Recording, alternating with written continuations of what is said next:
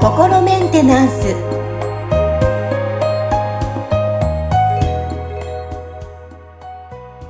はい皆さんいかがお過ごしでしょうか？心メンテナンス本日もアシスタント三上恵と気候ヒーラーの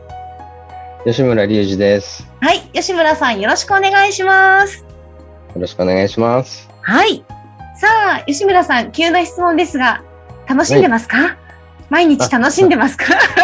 はい、おかげさまで楽しく過ごさせていただいてます。はい。あの、私も、あの、年を重ねるたんびに、だんだん楽しさが増してきてるんですけども。ああ、いいですね。はい。ありがとうございます。今日はですね、テーマ、えー、年を重ねること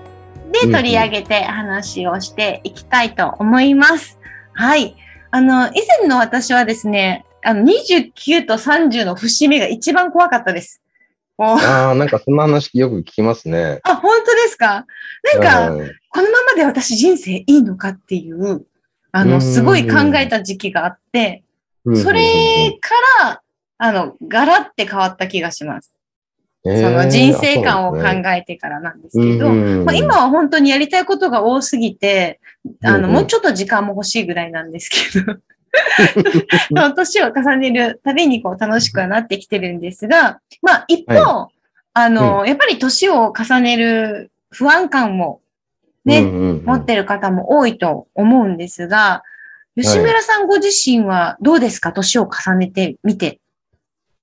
そうですね。あのーまあ、なんかね、あの、僕、もともとそんなにその、なんかこう、年を取るっていうことに対して、うん。あのーなんだろうね、その年齢でこう区切って、その、このぐらいの時にこうなっとかなきゃみたいなのってそんなになかったんで、その、なんか逆にその、こうぼんやりしてるうちに年齢重ねてっちゃって、で、後になってから、なんか、ああれ、これじゃまずいぞみたいな感じになった、なって、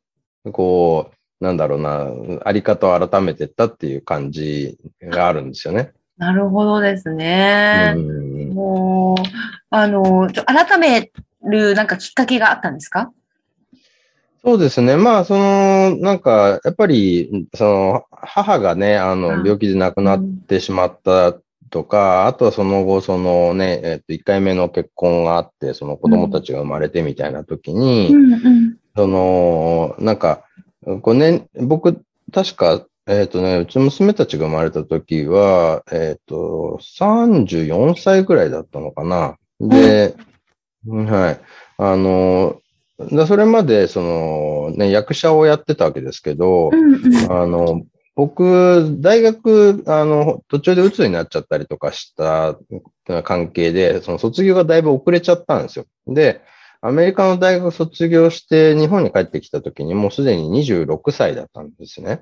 そうなんですね。はい。はいはい。で、そこから、その、ね、あの、まあ、えっと、ちょっと、あの、えっと、短期間ですけど、就職したりとかしながら、まあ、お芝居の、あの、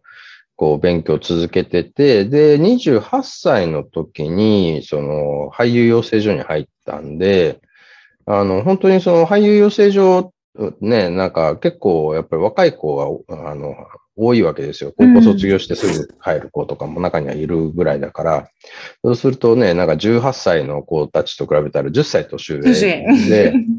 うん。だからそのクラスの中でだいぶその年齢上で入った感じで、そこからその養成所卒業して劇団立ち上げてみたいな感じでやったんで、まあ言ってみたらそういうこう、お芝居してる人たちの中ではスタートがすごい遅いうん。あの、ところでやってたわけですよ。周りみんな若い子たちばっかりの中で、で、僕もその、ね、あの、行ってみたら、あの、と結構若い頃にアメリカに行っちゃって、日本の文化とかにもあんまり触れてない状態でボンとこっち帰ってきてるから、だから、例えばお、あの、同じ年代の人って、その、なんかお、同年代あるあるみたいので盛り上がるみたいな、ね、あところであります、あります。うんね関係性作るっていうのがあるけど、その、そもそももともと僕、それがない状態なわけですよね。うん。その、ね、同年代の人が、そのね、多感な時期に日本でどんな、こうね、あの、ことをしてきたのか、高校時代どんなだったのか、どんなテレビ見てたのかとか、何も知らない状態だから、うんそうすると、まっさらな状態でコミュニケーションを取るんで、まあ、あんまりその、こう、と、年、年、年齢のことを考えずに、まあ、生きてられるんですよね。うーん。なるほど。はい。だからそのまま、その若い子たちと同じ感覚でずっとその、ね、劇団やって、その、なんか例えば公演のあった日は、なんかね、翌朝までずっとなんかファミレスで語り合ったりみたいな。なんかそう。いう、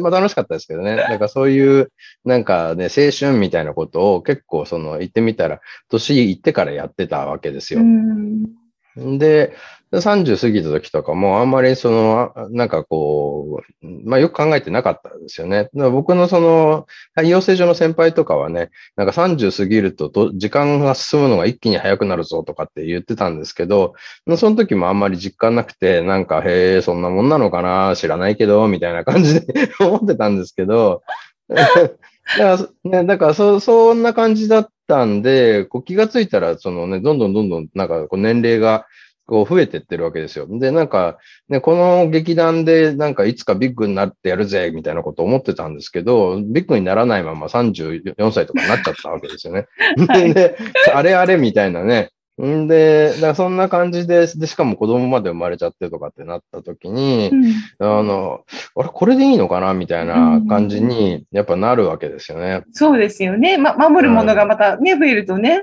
そうなんですようんね。だからそれで、だってその頃とか僕本当にそのね、アルバイトして、あの、なんか本当にそのね、こう安い時給で、あの、働いて、で、その、はなんかこう、もらったバイト料はほぼお芝居の経費で消えてみたいな感じで、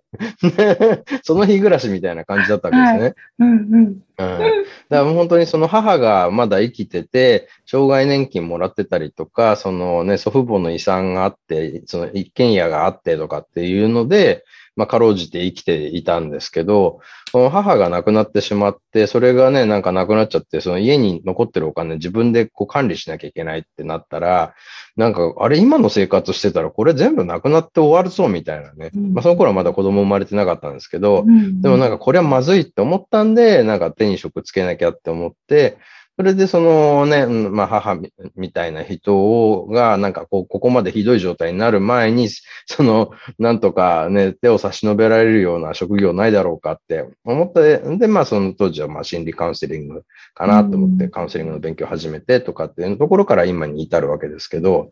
だから、そのだいぶ時間が経ってから、怒涛のようになんか、やばい、このままじゃダメだ、みたいな。いやーま、まさしく私もでもそのタイプですね。なるほどですね。そうそ30ぐらいから、やばいやばいやばい、どうしようどうしようみたいな。はいはいはいはい。で、なまあ、なんとかね、今ね、その、ちょっとそういう、こう、まあ、年相応と言えるかどうかわからないですけど、まあ、なんとかちゃんと家族養ってね、生きていけてるし、なんか自分でその、なんかこう、ま、満足な感じにはなっているんで、うんで、ね、こう、まあ、言ってみたら、その、とはいえ全然完成形とかも持ってないから、これから先どんどんままだまだ、そのね、自分自身をこう成長させて発展させていくみたいなところで、その、こう楽しみ、あの日々こうね、あの、楽しみ、未来に対してこう希望を持ちながら、まあ、あの、ななんだろうな、まあ、コツコツと、あの、努力をしながら進んでるみたいな、そんなような状態なんで、まあ、とても、あの、日々楽しく充実した時間を過ごさせてもらってますね。ああ。なんかそれが出てますよね。今こう声、音声しか皆さんには伝わってないんですけど、なんかいつもこう 私たち顔のね、あの、まあ、はい画面越しでお話ししますけど、すごいなんかね、いい雰囲気がやっぱり毎回見るたんび、こちらまで、あ、の、はい、元気になって、はい、ます。う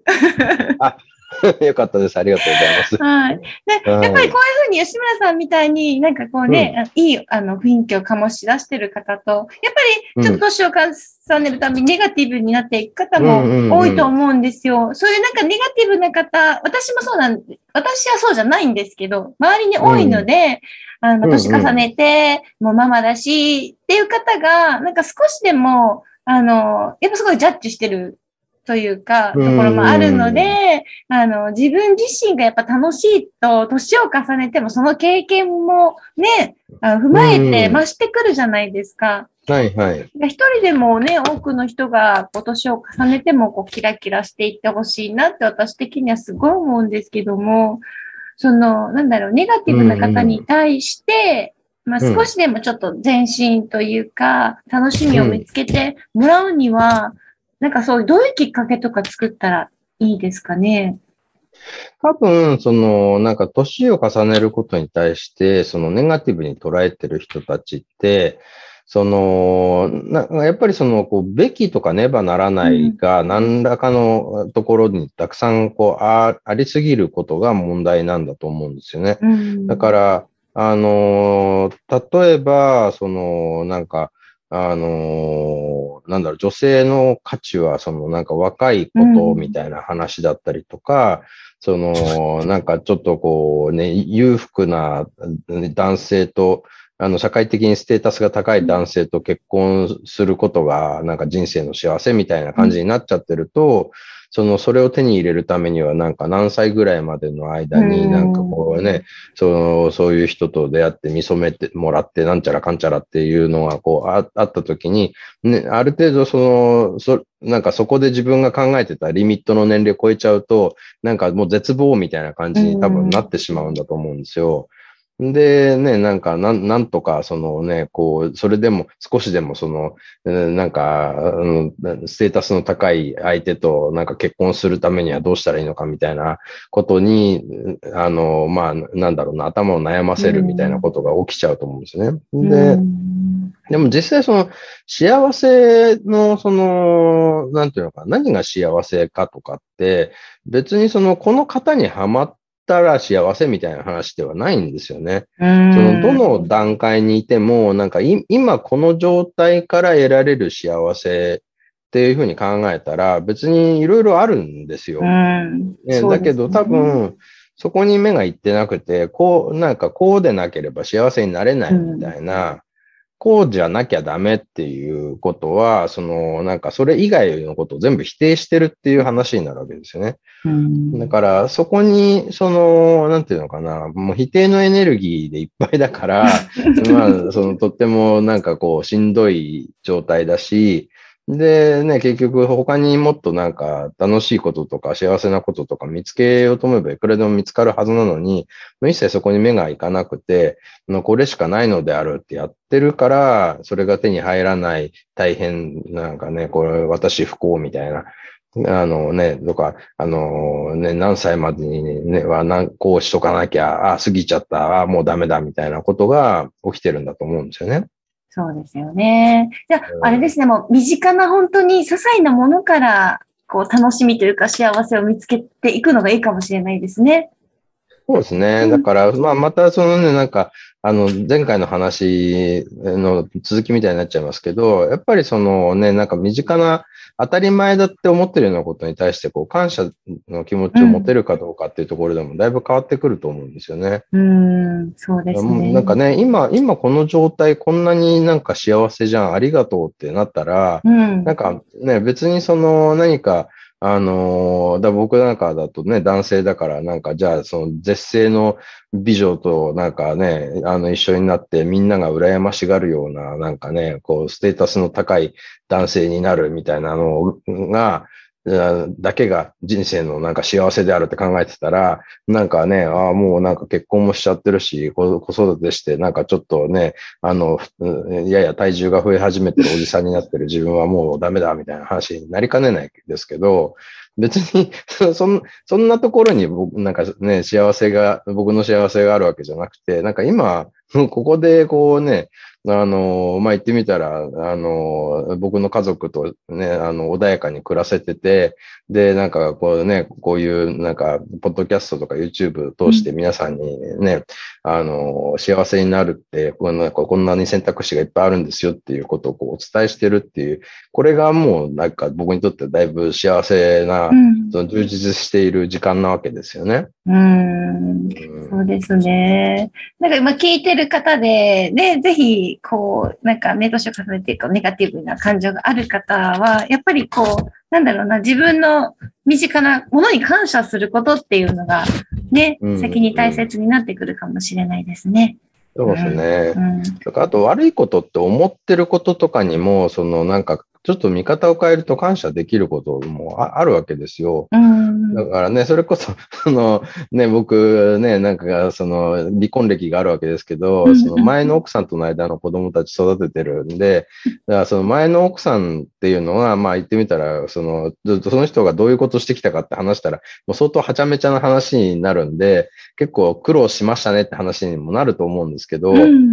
でもその人と結婚したから今自分の娘たちと幸せな時間を過ごせって考えたら、別にそれってそのなんか別に黒歴史とかではないんですよね。うん。なんかまあ、僕もいろいろ未熟だったから、そのね、なんか相手、あの、なんか言ってみたら人間性があんま合わない人と結婚してしまったっていうのはあるんだけど、うん、でもそれがあったおかげでね、なんか今の幸せな時間が手に入ってるから、うん、だから別にあの、あのことはあのことで、なんかありがたいなっていう感じなんですよね。そのね、今のいろいろ知ってる自分だったらあの人選ばないわけだけど、うん。よく分かってない、なんかちょっとその精神的にまだ子供だった僕だったから、まああの人と結婚してちょっとなんか大変な時期をこうね、あの、乗り越えるっていうことがまあできたわけですよね。うんで、そのおかげで今この幸せがあるから、って考えたら、あの時の未熟未熟だった自分ありがとう。わか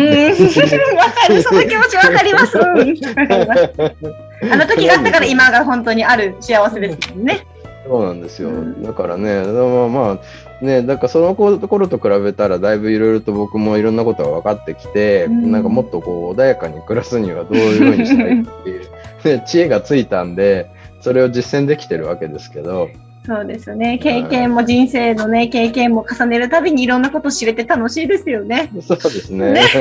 周りの皆さんもそういうふうなね、あのふうに感じていただければ嬉しいです。はい。そうですね。はい。吉村さん、本日もありがとうございました。ありがとうございました。